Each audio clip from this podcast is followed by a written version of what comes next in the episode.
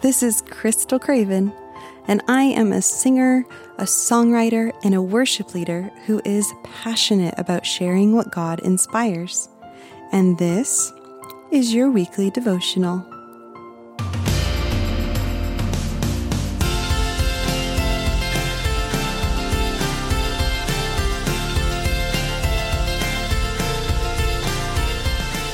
Alrighty, we are in Luke 32 through 34 today, and it says, Fear not, little flock, for it is your Father's good pleasure to give you the kingdom. Sell your possessions and give to the needy.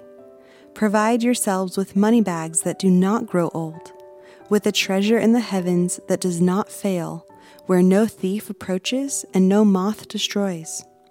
For where your treasure is, there will your heart be also. Now, this week is a continuation of the previous things that Jesus had said. Now, obviously, when Jesus spoke these, these words, he didn't break them up into like chapters or verses. So we have to keep in mind the context in which he was speaking from and look to those verses that we had studied in previous devotional weeks leading up to this one. Jesus had previously told a parable of a rich fool who wasn't considering anything spiritual and was only living for the physical.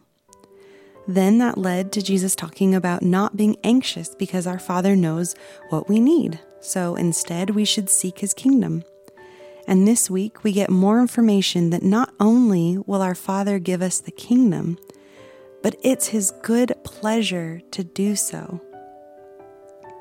And as our Good Shepherd, Jesus, reminds us of this type of relationship with Him and His precious address of us, calling us His little flock.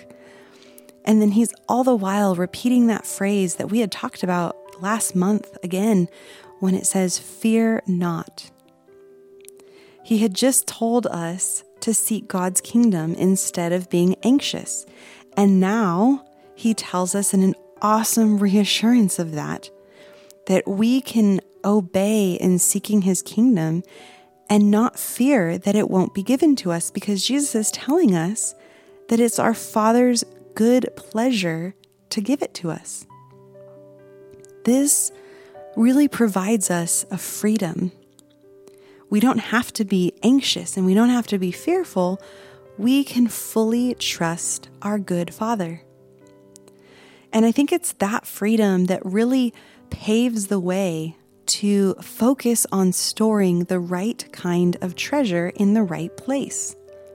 And part of that right kind of treasure here, Jesus says, is giving to the needy. Now, we see in the early church that they sold their possessions and they gave freely as anyone had need. And then in James, we read that taking care of those who cannot care for themselves, such as orphans and widows, is a pure and undefiled religion. These are the types of things that God values and that He treasures. Things like gold and silver and jewels, I mean, those are all made by God, and they don't have the same value to Him that people have placed on it.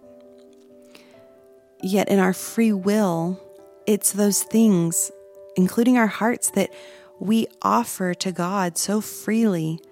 And that is of great value to Him. And that is something that He has defined as heavenly treasure. Jesus makes it clear that where your treasure is, there will your heart be also. Now, here we see treasure and hearts. But following this the right way doesn't actually start with the heart. The heart is deceitful, and we most definitely don't want to be guided by our hearts. Because if we did that, we and we went based on our feelings, our sinful nature would guide us to treasure the wrong things, and we would be stuck in a rut there. So, in order to actually be effective in this, it has to start in your mind.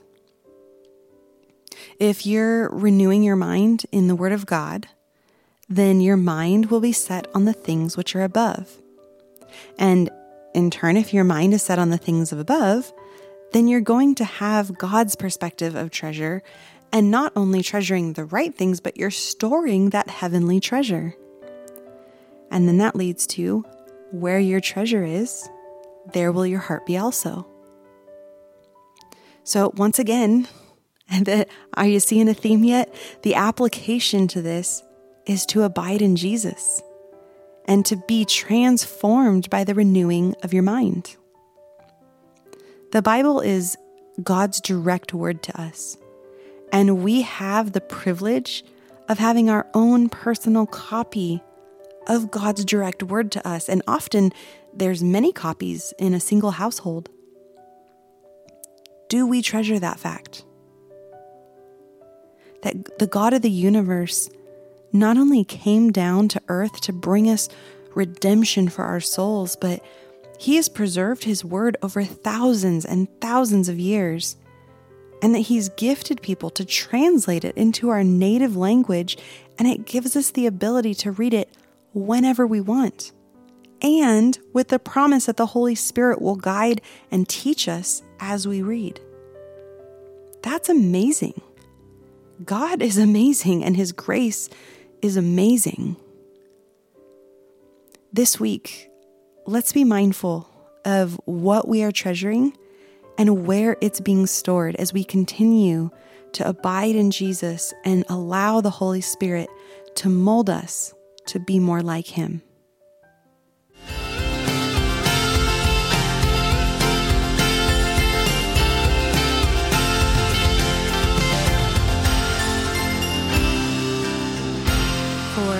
Blogs, written devotionals, and originally written songs, visit krystalcravenmusic.com. And that is Krystal with a K and Craven with a C.